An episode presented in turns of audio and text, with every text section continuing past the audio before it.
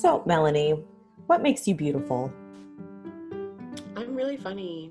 Um, a medium kind, and uh, I care about what happens to human beings, whether they're the ones in my family or the ones that I don't know.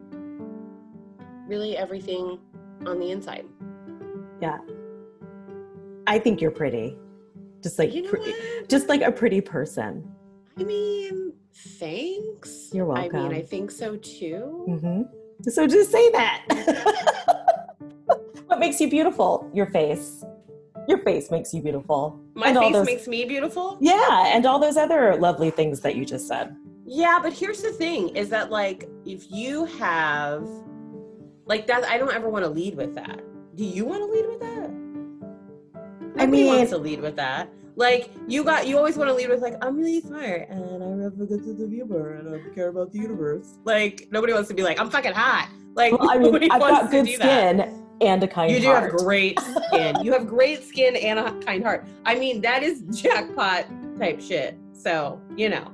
Anyway, this is me, myself, I, and you with Mel and Tam.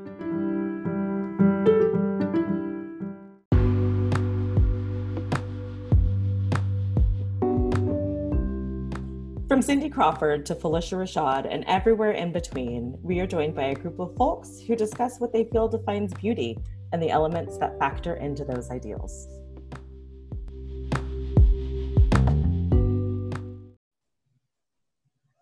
Hey, everybody. Thank you so much for being here. Uh, tonight, we are going to talk about standards of beauty, and I'm super excited about this topic. Um, I think that we are going to have a great conversation. There's going to be um, lots of maybe uncomfortable topics, maybe some hard topics, but at the end of the day, I think it's going to be informative and insightful, and I'm super excited.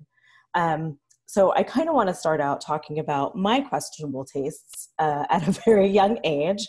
I've always been attracted to humor, but in addition to that, I can recall my very first crushes being Rick Moranis from Ghostbusters, Little Shop of Horrors. Um, I also had a small thing for Peter Scolari. He was the other bosom buddy, not Tom Hanks, but the other one. You younger kids might remember him as Hannah's gay dad from Girls. As I got a little bit older, I was super into Scott Baio. And quite frankly, in like looking back, I think that that might be the most disappointing of the three. Um, so I kind of want to just get a feel for the room. Lonnie, who was your first celebrity crush, and what would you? Uh, what are those attributes? it was a little weird with me um, because I didn't uh, really really come out as gay, and so for a long time I just kind of had celebrity crushes that were like cool for young girls to have. So obviously, New Kids on the Block and Joey McIntyre. But my very first true celebrity crush was actually uh, Barbra Streisand. I, I, and so I and I also loved um, to tell you the truth. When I was younger, I had pictures of Barbra Streisand on my wall. I had pictures of of uh, Bette Midler and Sally Field and Glenn Close. Okay, so moment of truth. I was obsessed with Gidget. 100% with you on that one. Um, as far as Barbra Streisand and Bette Midler, were you attracted to their talent? Was it something about them physically? What can you tell me about those attributes? I think that with with with Barbra, I mean, I didn't know it was exactly a crush at the time, and I think that when we're younger, some of our crushes are done to more conform with what crushes would make sense to our peers. And Barbra Streisand does none of those things. I mean, especially as a female, she's significantly older than me, even at that time. Um, and I, I think I just, you know, I, I, I, I love talent and I loved her voice. And I do think there's something about uh, Jewish culture, particularly in singing, and also just kind of that look that I've always gone for. And so I actually found her kind of very pronounced features and her very pronounced nose um, quite extraordinary. Aldine, what can you tell me about your celebrity crush, your first celebrity crush, and what those attributes were? Um, so, you know, I, uh, well, Tamala, you know, if everyone else doesn't know. I grew up in uh, Barcelona. Um, I, um I was the only non-white person anywhere you looked. Um, so that was just, you know, uh, a family that was portrayed in TV that kind of looked someone like me. So um, I don't know why Claire and not any of the kids that were closer to my age. I can't explain that, and maybe I can pay someone to tell me about that. yeah, that point. might but, be that might uh, be a different episode, Alden. Yeah. that is very interesting. Growing up um, in a place where you're not surrounded by a lot of representation, just like in your everyday life, but there is you know a symbol on television or a character on television that you know for one reason or another that you're drawn to. And i think we're going to talk about this a lot tonight but representation and how much it matters and imagery and all of these other things. Um, i was obviously very heavily influenced by pop culture and then also growing up on the central coast in california you sort of you see one thing and it's not even so much about attraction as it is about availability right so I'm super curious. Um, Lonnie, maybe you can talk a little bit about this. As of right now, how do you feel like your upbringing influenced your current um, preferences in a partner? That's interesting for me, right? I mean, because most of uh, so much of my childhood revolved around the Mormon Church and um, I, I, certainly did not think I was gay at the time. As far as what the look I go for, um, it does seem that I really like mixed individuals that tend to the like Caucasian mixed side, which is a, a little narcissistic because that is exactly the family I came from. It's a it's a Polynesian Asian white household, and so usually what tends to come out uh, in my preferences is darker hair, darker eyes, uh, uh, darker skin, but somewhat of a little bit of a kind of mixed Caucasian look. I guess you could could think of it a, a little bit like uh, I don't know, maybe maybe um, Persian or um, th- that type of look. And I think that that had, and I, I also really like just mixed Asians or any kind of mixed. If it's a mixed thing, I, I there's something about it that really speaks to me. And I think a lot of what speaks to me in that is that I, I'm mixed. and and those are the things that I kind of gravitate for. It makes sense to me because I've spent so much of my life trying to figure out how I aesthetically fit in to this world because I'm clearly not not exactly white, but I'm like obviously a little white or more than a little white.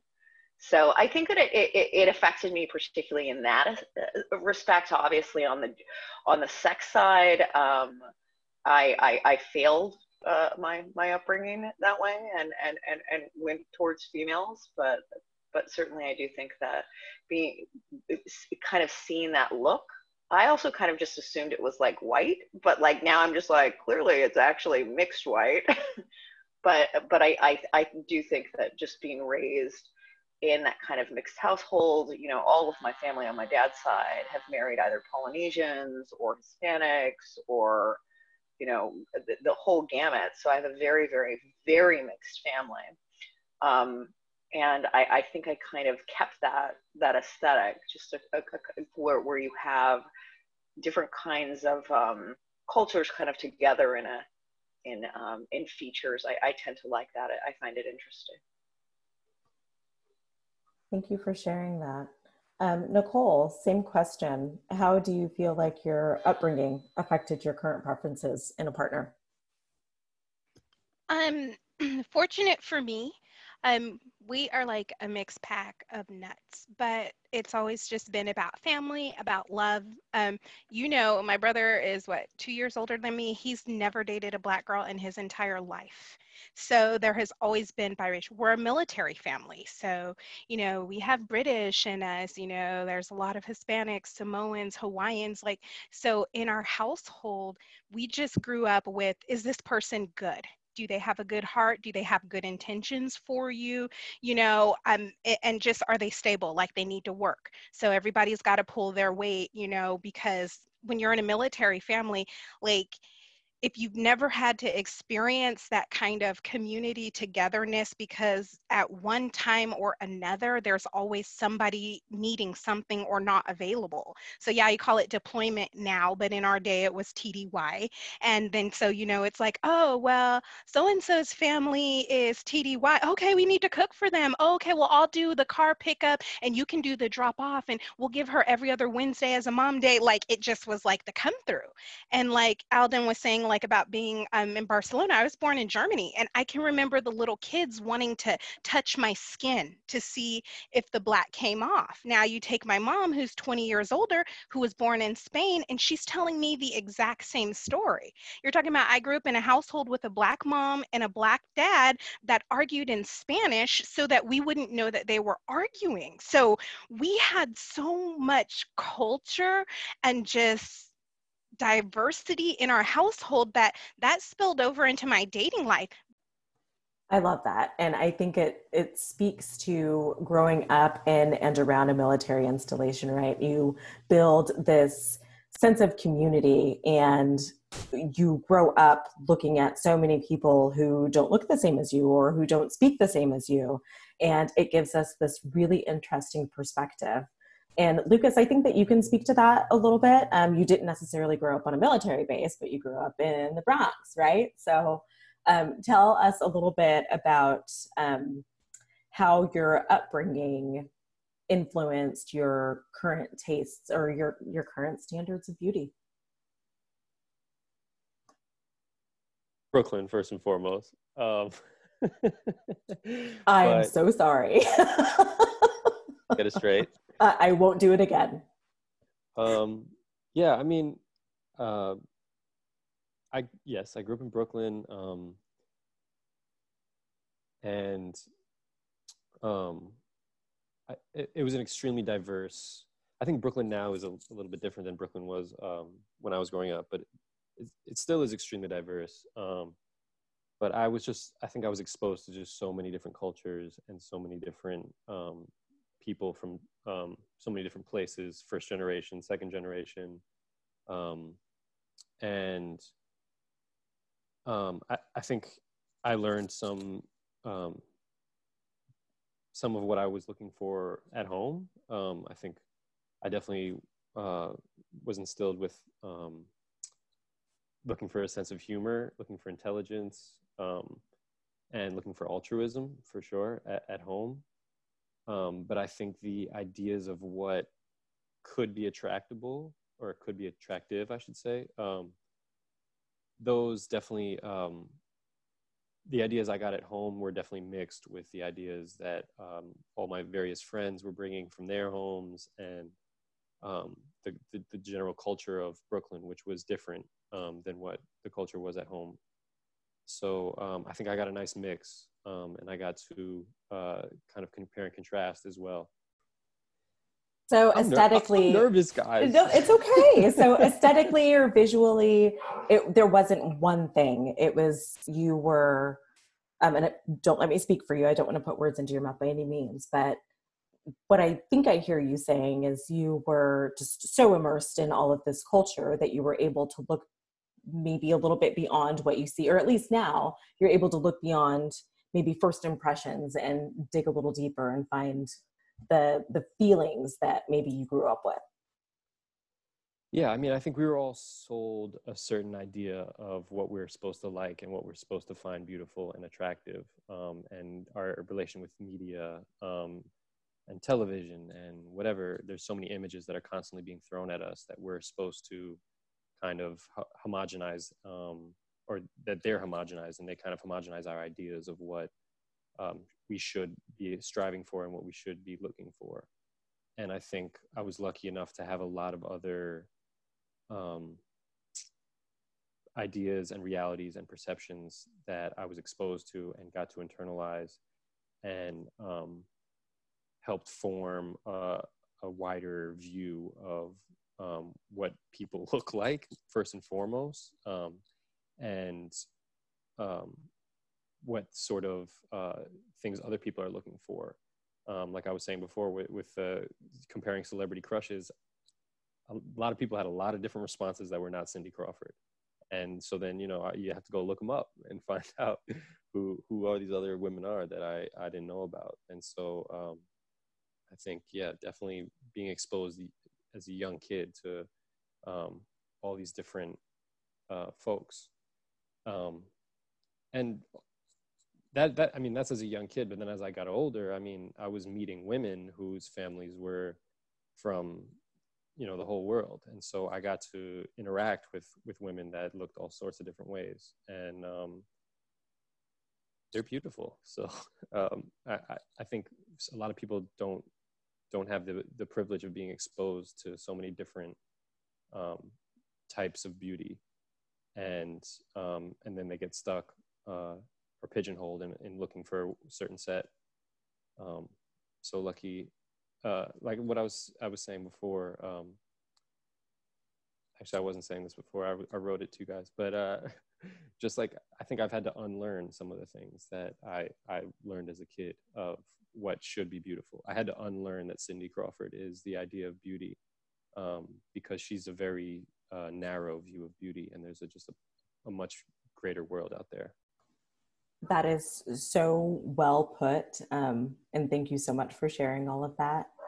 Um, Aldine, I just want to I want to wrap up this this quick segment before we move on to the next area. Um, but what are some of the things that influenced growing up? Looking back, what are some of the things that influenced your current your current taste in or what you consider to be beautiful? Yeah, so uh, I think experiences have affected my preferences more than my upbringing. Um, I won't say that my upbringing didn't. Um, you know, my I was raised by my grandmother, and uh, she had very strong opinions about certain things, and some of them very problematic uh, looking back. But um, I don't think it affected me from uh, like a group of people uh, type of thing. So uh, you know, I, I, won't get into like some of the comments that she mentioned, but or that you know that she said, but like uh, um, I'm more focused on the individual. Um, so uh, kind of to what uh, Lucas was talking about about what does a person have to offer. Um, you know, you've known me for a while. You know, I'm rarely serious, so I, I do enjoy someone that can be silly and has a good sense of humor and, and all that kind of stuff. Uh, but as far as like um, physical attributes, um, yeah, like I've never, I've never considered skin color as a, you know, one of the boxes to check. Uh, I think earlier on, um, I had an idea of um, what I wanted my children to look like. So I would, I think that was the the only time that I was really, um, I don't know, excluded other people. Just uh, I wanted um, my kids to be my shade ish, you know, uh, around that area. Um, little, you know, they can go a little darker, a little lighter, but uh, not. Uh, yeah, I just I, I wanted us to match. I guess it's this thing, and um, and that was just my idea of, of a family in in in my mind. Uh, not necessarily like what the mother would look like, but just that my kid and I look related or look like uh, we belong together. Um, yeah, but uh, upbringing, uh, honestly, like uh, availability is what did it with me. I was very awkward looking uh, growing up, so uh, I was just happy if anyone gave me the time of day. I think you bring up a, a really good point. Um, we talk about colorism an awful lot, and we talk about, um, you know, we've had conversations about even kids not as you as you say matching their parents right? If we were talking about multiracial families or or any of that and not having to deal with some of the things that come along with that being asked if you are your child's babysitter or nanny or a complete stranger asking if this child belongs to you. Um, so i think that there is something to to that um, but that also kind of brings me to something that I really want to talk about tonight. Um, I don't think we've got the time or capacity to talk about it, talk about it in its full extent. Um, but I think that we can just scratch the surface and, and start to dig a little deeper. Um, and that is the topic of colorism. And I kind of want to throw this to Lucas. He's has a, an amazing um, just a view of colorism, and I, again, I don't want to speak for him. So, Lucas, what can you what can you tell me about what colorism is to be? Um, well, I, I, think I've I've taken a long time, um, and it's been a long journey for me to learn a lot more about racism and all its various tentacles and, and how far they reach. Um, and colorism is honestly a, a, something newer to me. Um, I, I, think I've always noticed it, but um, I didn't always understand it.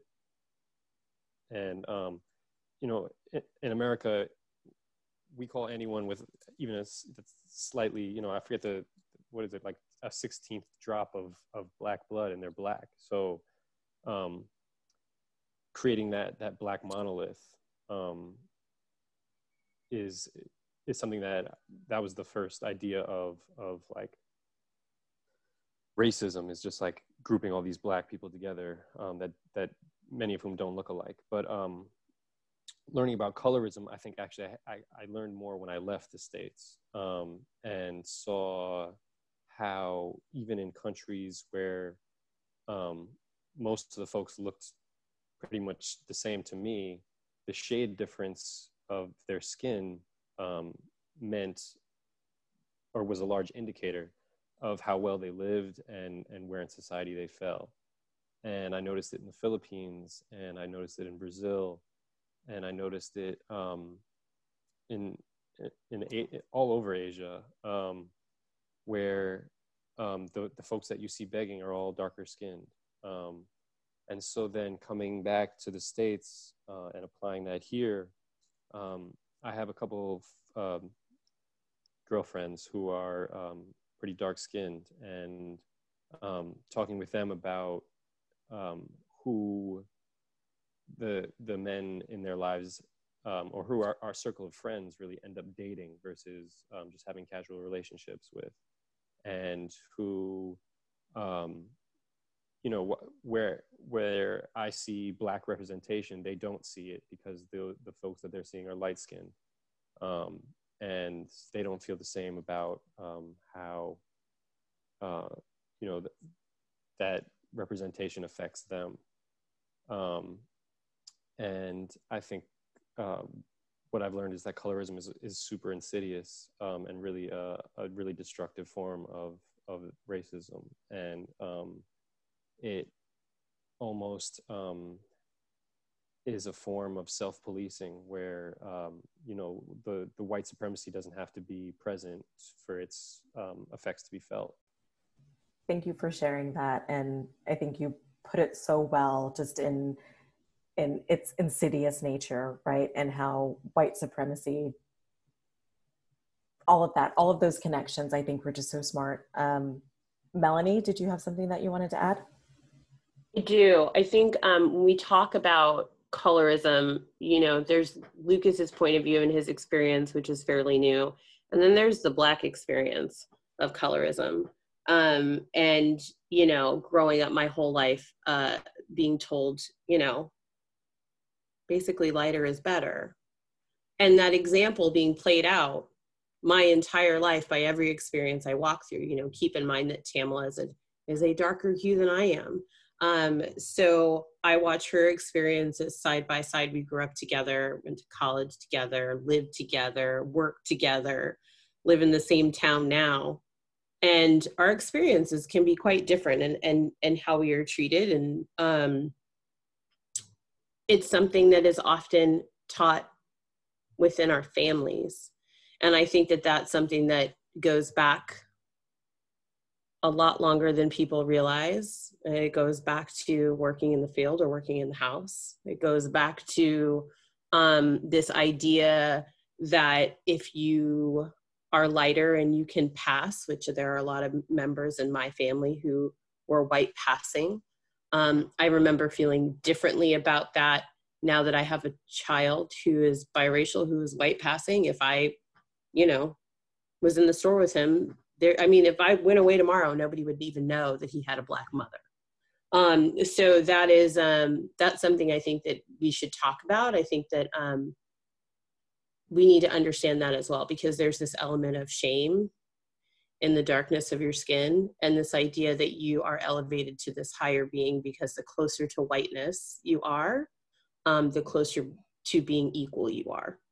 In, in addition to you know all of those we'll say it privileges right that come along with being of a lighter shade.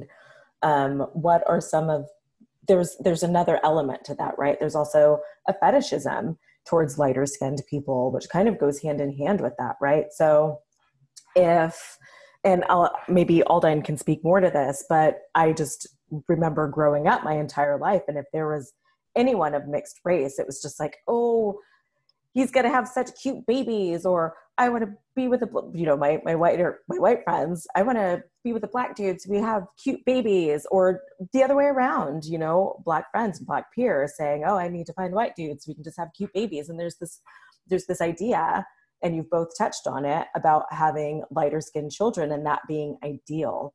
Um, Aldine, is that anything that you can speak to just growing up with lighter skin or even your exper- experiences like as an adult in the dating world? Yeah, Aldine, tell us about how you want to have only light skinned children. Because you did say that. tell us more. Yeah. I think they could slide up the, the scale. Uh, and down. Uh, yeah, so for from a dating perspective, um, when I uh, I lived in Wyoming for for three years uh, in high school, and um, I don't I don't know this to be true, but I'm just you know taking what I experienced as, as evidence. Um, I you know there were there were probably like 12 um, black kids that I hung out with in the whole city. Like I think there was only 20, uh, but uh, it literally took me three days to, to see another black person when I first moved there. But um, uh, yeah, I I used to joke because uh, I, I just called myself like the gateway into into blackness. So um, there were some, uh, you know, white uh, girls that um, what it felt like is they were interested but didn't want to, you know, they just wanted to dip the toe in to kind of see how it would go before making a full commitment. Uh, but I definitely um, was was a pass through before like uh, uh, girls like seriously dated some of my darker friends. Um, so stepping stone, gateway, whatever. Um, the one one of the things that I wanted to uh, talk about uh, colorism within the the black um, community. I, I, think it goes um, both ways. I do agree uh, with you, Melanie, that there is a sense of like if you're if you're lighter, you you have um, an advantage.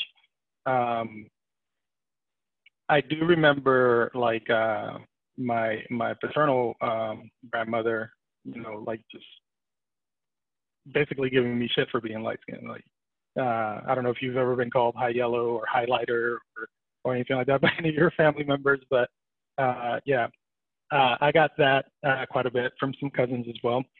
But um, so I, I think uh, I think there is um, um, some examples of it going uh, either way. Um, you know, in the black community, we also, you know, you'll you'll be like at the playground or you know on the basketball court or whatever uh, with your friends, and you know, the darkest person of the group gets kind of shit on because uh, you know there's jokes about uh, that, like you're so black that blah blah blah blah blah. And this this sort of brings me back though to something that Nicole was saying earlier. So we can talk about the fetishism of lighter skinned people but then you were very specific in saying that lighter skinned people is is not your jam. And when it comes to standards of beauty like that's not that's not an element that you necessarily consider. Not to say that there aren't gorgeous people of lighter shades of brown but as far as your personal tastes that's not something that or you know what i'm saying. That's not something that's not an area that you have ever delved into. No.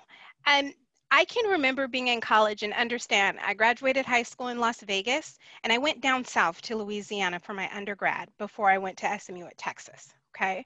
Mm-hmm. So when I was down south, we're in Louisiana, and I had a friend, and he's like, uh, you know, you can't go home. You know, it's too far. Do you want to come home with me this weekend? You know, my parents are on my ass about dating and stuff. I just need you to come home with me, let them see a girl, so then they'll stop pushing me on. So clearly, he's covering himself. He's gay. We're down south. You're talking about the whole gay in the Black community in the Bible Belt. So he's like, hey, I need you to come home with me this break. So I'm like, great. Yeah, good food. It's uh, better than staying in the dorm. We went home and like all good wisdom happens in old black families, it was in the kitchen and his mom was cooking and she's old school flour and all the seasoning in a brown paper bag coming from the grocery store and she's just shaking, shaking, shaking. And she was telling me, baby, you almost don't make it. You know, my son can't bring anything in this house that's darker than this brown paper bag. And I'm thinking, I almost didn't make it. What the hell are you talking about, lady? Because that attack of racism in the way of shades, cl- colorism, I had not experienced. See, on a military base, they all treat you crazy because they're like, oh, you guys are getting on the bus to go on the base. So it doesn't matter. You're black, white, Samoan, mixed. You just are not a local. Okay, so you don't get that shades within. And I had just never had it so upfront. And so as we're driving to the next aunt's house, and I'm sitting here telling him, like, you know, your mom really said something. You grew up in a house where does this affect how you date guys? Um, how you, you know, pick who you pick? You know, does that stay in your psyche that even though you're so scared to tell them that you're gay, when you are selecting the type of people you want to date, are you thinking about this color conversation? And he was like, hell yes, absolutely. And I had no idea. And it blew the socks off of my mind.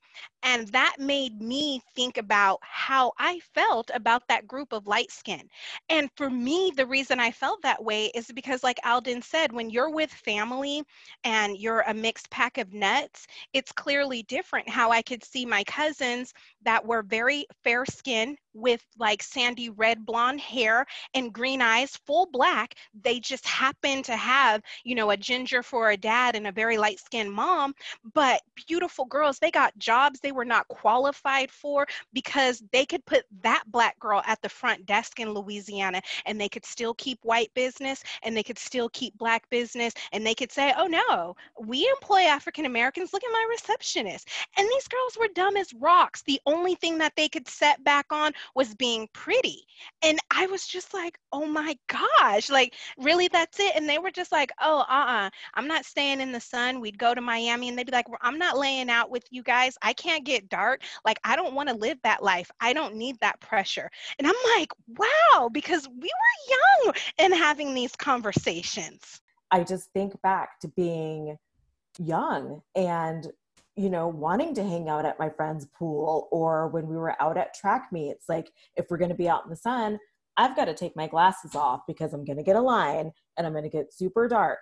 And like, do I, I would keep my sweatshirt on and my hoodie on, and it would be like 95 degrees out, but I can't get any darker than I already am. I can't afford to get any darker than I already am. And that's, that's just sort of the mindset that you grow up with when you've got darker skin and you live in a community where not everybody does right and if we're talking about the standards of beauty that's that's sort of what that looks like i think one of the things that you said earlier too nicole that kind of struck me is that I there's just this fighting against you know the dark skinned girl and the light skinned girl and she gets more and she gets more recognized and she's deemed more beautiful or you know and then you know there's this animosity, which is already an issue between women in general.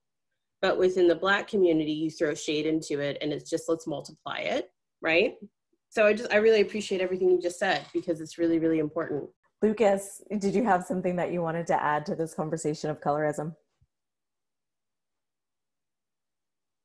Yeah, I was going to piggyback off of what Nicole was saying, um, just in terms of the the power of beauty and how beauty gives you access and beauty gives you um, so much in this world. I mean, uh, um, I don't have them on hand, but there are studies that show, you know, good-looking kids get better schooling. Uh, good-looking people get less um, years on the same sentence, um, and so mixing that with colorism, um, as we find lighter shades more attractive, it equals power.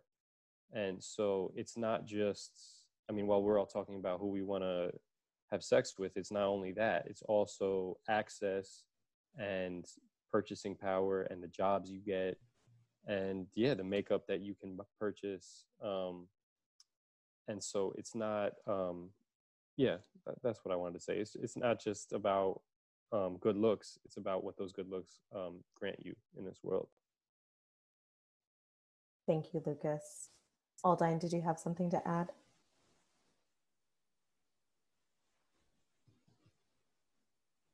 Um, yeah, I just had two words. Um, Aunt Viv.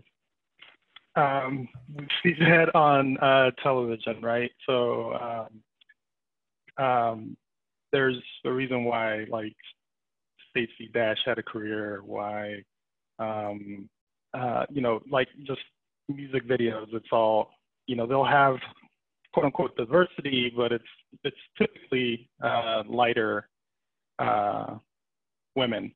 Um, I I think I think there's more colorism, and, and I hope I'm not about to put my foot in my mouth. Um, in uh, on the female side of things. Um, as, as far as like standards of beauty, I think um, darker um, men are more accepted.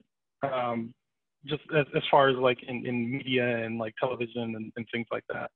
Um, we, we have shows with um, darker men, um, but there are far more uh, light-skinned women than there are dark-skinned women in TV shows, movies. Um, so yeah, just obvious. That's all. Absolutely. And I, I don't want to go too much into this because we're going to have a full length conversation about the depiction of people of color in film and television. But I think that that probably speaks to it is very easy to typecast a dark skinned black man right? He's going to be one of very few archetypes. When you have someone, a man, right, of lighter skin, it's more difficult to put them into a box. Like, who are they? Are they a doctor with a rough side? Because he's probably not going to be the bank robber, right? Because he's too light to fit that description. And as far as um, women, I was I grew up with the mindset that, oh, well, black women, dark black women are aggressive or they're this or they're that. And you sort of build up this, I don't know, I don't know if it's necessary necessarily a shell or an exterior, but it definitely makes you feel one way about the color of your skin. Um, so I don't know how to ask this next question, guys, but I'm gonna do it. Um, have you ever said to yourself, I would, but he or she is too dark or too light? Or I could totally hook up with this person, but I don't foresee a long term relationship because of this or because of that or have you been on the receiving end of that? Has someone ever been so bold as to say, you don't fit my description? Or the passive aggression version of that, a passive aggressive version of that is, that's just not my preference. Oh, right? yeah. So that preference is a huge, yeah. I don't date fat girls, but you are so fun. You are nothing like I've ever experienced. I mean, you said you cheered and you horseback ride, but I mean, I've never dated a big girl before, but you know, I might could give you a try. I just don't see you fitting in with my social group. Why? Because I go to the opera, I love classical music. Yeah, you can get me on a hood day, get a little Tupac. You can catch me in my country mode. I'm going in boots and booty shorts, but how can you just come on this date? Get to the corner, turn around and be like, nah, I can relate. I get it. I know exactly what it is that you're saying. Um, Lonnie, confidence is is confidence something that you can see? Um, how do you make yourself see more than what your first impression is? I'm very stubborn at understanding that people are really weird, and it would take well more than one date unless it goes spectacularly wrong. and there's something about that situation that says, get the heck out of there because they might kill you. I, I think that it, it takes a little longer than even one, two, or, or maybe five dates. I mean, I, I, I very much with myself. Um, you know, I know who I tend to be attracted to, but most of the relationships I've been in, people have pursued me. I'm quite shy. And, but w- when I do date, I, it really does feel like uh, on, on, on like a colorism scale or anything like that. Although I did say that it, it seems like my, my preference from my childhood is mixed. As I've gotten older, it's really just like who's available and sounds interesting, and I'll give it a try, and I'll probably give it five tries. And after five tries, then like there's no more tries. Lucas, let's talk about confidence and how it plays into beauty standards. Is confidence something that you feel like you can see? Yes. Um, I think that we're super adept at reading um, body language, and um, I think definitely tip you to confidence and where people are at.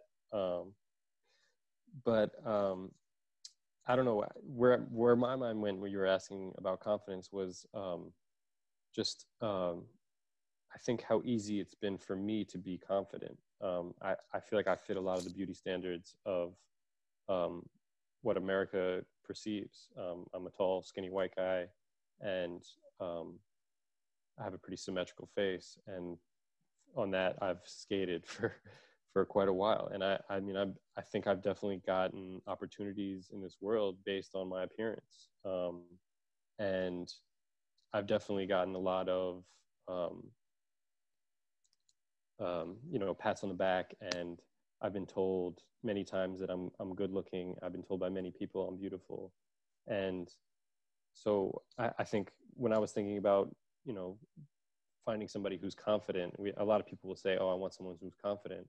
And I think for some people that's easier um, to be confident in how they look. And, and um, I, I think I'm I'm more confident now that I understand why um, I used to be confident.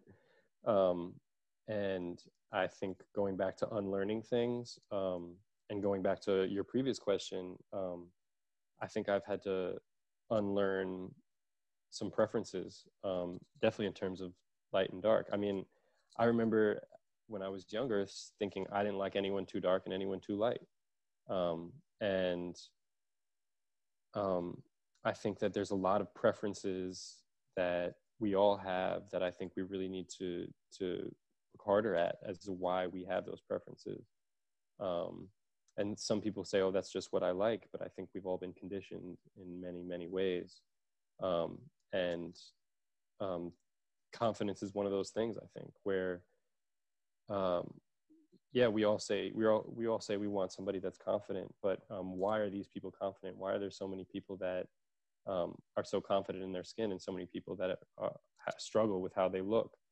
Um, and what are we telling those people about what why they should be confident and um, how they gain their confidence? So uh, that was a meandering way to answer your question but no um, but it was a great way to answer the question and i don't think that i have thought about confidence in that way um, I think it's one thing for someone to just exude confidence, right? It, um, whether it's false confidence or if it's true, if it's like, if it's something inert within them, but why do they have that? Is it because they've got this smashing personality? Is it sense of humor? Do they have some hidden talent that nobody knows anything about? What are those things? And then it sort of forces you to dig deeper. So I, I actually love that answer. Um, Melanie, do you, do you have something to add? Yeah, no, I just want to tell this story because I feel like it's super relevant. Um, some of you I've known since I was very young, um, some of you not so much. Um, we grew up in a place where there were a lot of like blonde, skinny, pretty girls. And I was not blonde or particularly skinny or, you know, surfed. So, I mean, there was just, I wasn't a part of that. And I remember making this very conscious effort and looking in the mirror at 12 years old, like one summer, like before like the eighth grade or seventh grade or something, and literally saying to myself, well, you're going to be smart and you're going to be funny because you're not pretty. So you have to be these other things because those are the things. I mean, my dad, I, my dad's a huge influence. He's like, oh, read, read, read, read, read, question the narrative all the time. You know what I mean? So i was, that was very much ingrained in me. It's like, well, you're not going to be these things and you're not going to live up to these standards. So you better fucking be smart and you better at least be a fucking good hang. you know, but that was a conversation. So it's funny to hear everybody talk about confidence because those are some of those things come with time. And for me, it was a decision. It was a decision on a particular day that this is the energy you're going to put out into the world. I happen to love that story. Thank you for sharing it. Um, so I just want to thank everybody so much for all of your time, for being here with us tonight. It was amazing conversation. Um, I appreciate your stories and your perspectives and for being so open. And in the spirit of openness, I've got one final question that I would like to toss out to the room. Um, what do you find to be the most valuable thing about having an open heart?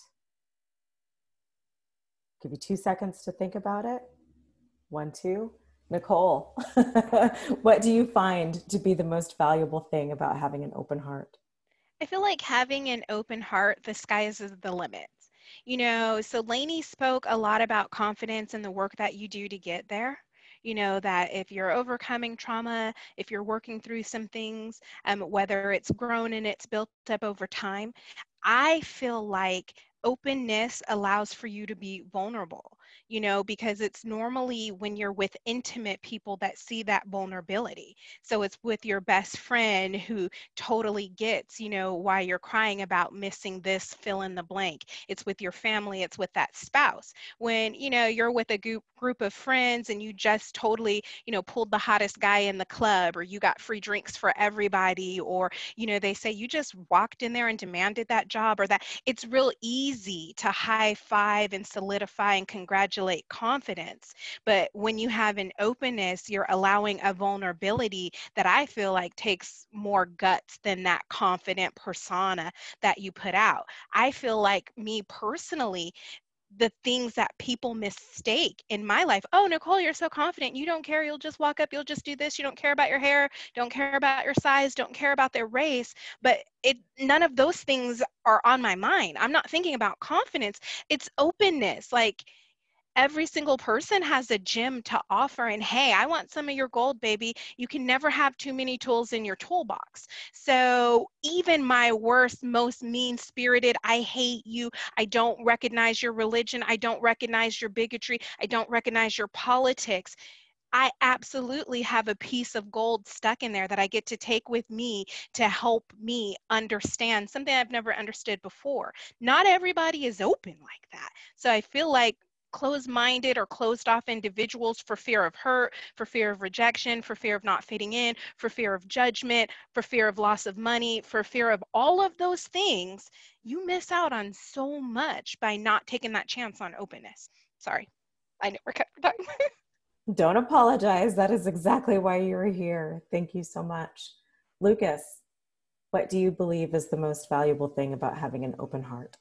Um, I think being open um, shows that you have um, gotten past the narrow view that you have been taught of um, what you should be looking for. Um, and I feel like I'm beating a dead horse here, but um, I, you know, the, there's there's a lot of things that we get told um, are beautiful and are desirable, and by having an open heart, you are getting past that and getting into um, you're finding out what you actually uh, would you have to be vulnerable and you have to have an open heart to find out what you actually like and what actually suits you. And um, i think um, if you never open yourself up to all the possibilities that are out there, then um, unfortunately you're gonna keep chasing Cindy Crawford, um, and uh, she's pretty much out of everyone's league. So um, the the idea of being open is um, is empowering, really, um, and it's in the long run going to make you a lot happier. One hundred percent empowering. Thank you, Aldine. What do you find to be the most valuable thing about having an open heart? Um, I would I would say the the most valuable thing is the uh, acceptance that comes with it. Um, so you know, I think most of us are intelligent enough to know that um, everyone comes with their own baggage and their own their own set of flaws, uh, and because of those flaws, uh, don't necessarily make them uh, less than. So um, by having an open heart, you can accept people that maybe don't, uh, you know, that aren't just like you or um, fit a certain um, category. Um, it, it it brings you this uh, sympathy or empathy to understand uh, their their struggle and um, you know allows us to treat each other as humans. Um, so I, I think that's the, the most valuable thing from having an open heart. Um, that said, not always the best at having one, but uh, yeah. You leave yourself I, I wide open. yeah. Yeah. Lonnie, what is the most valuable thing about having an open heart?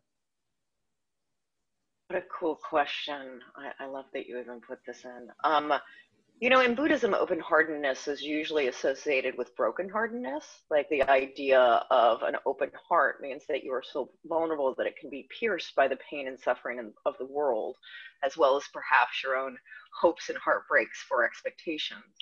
And so it, it, when I think of an open heart, I, I, I really usually think of broken heartedness and the power of broken heartedness to touch reality because what what it basically does is it it gives you this uh, experiential proof that you are human which is an extraordinary tool to be authentic and and loving and uh, open to connection in the world.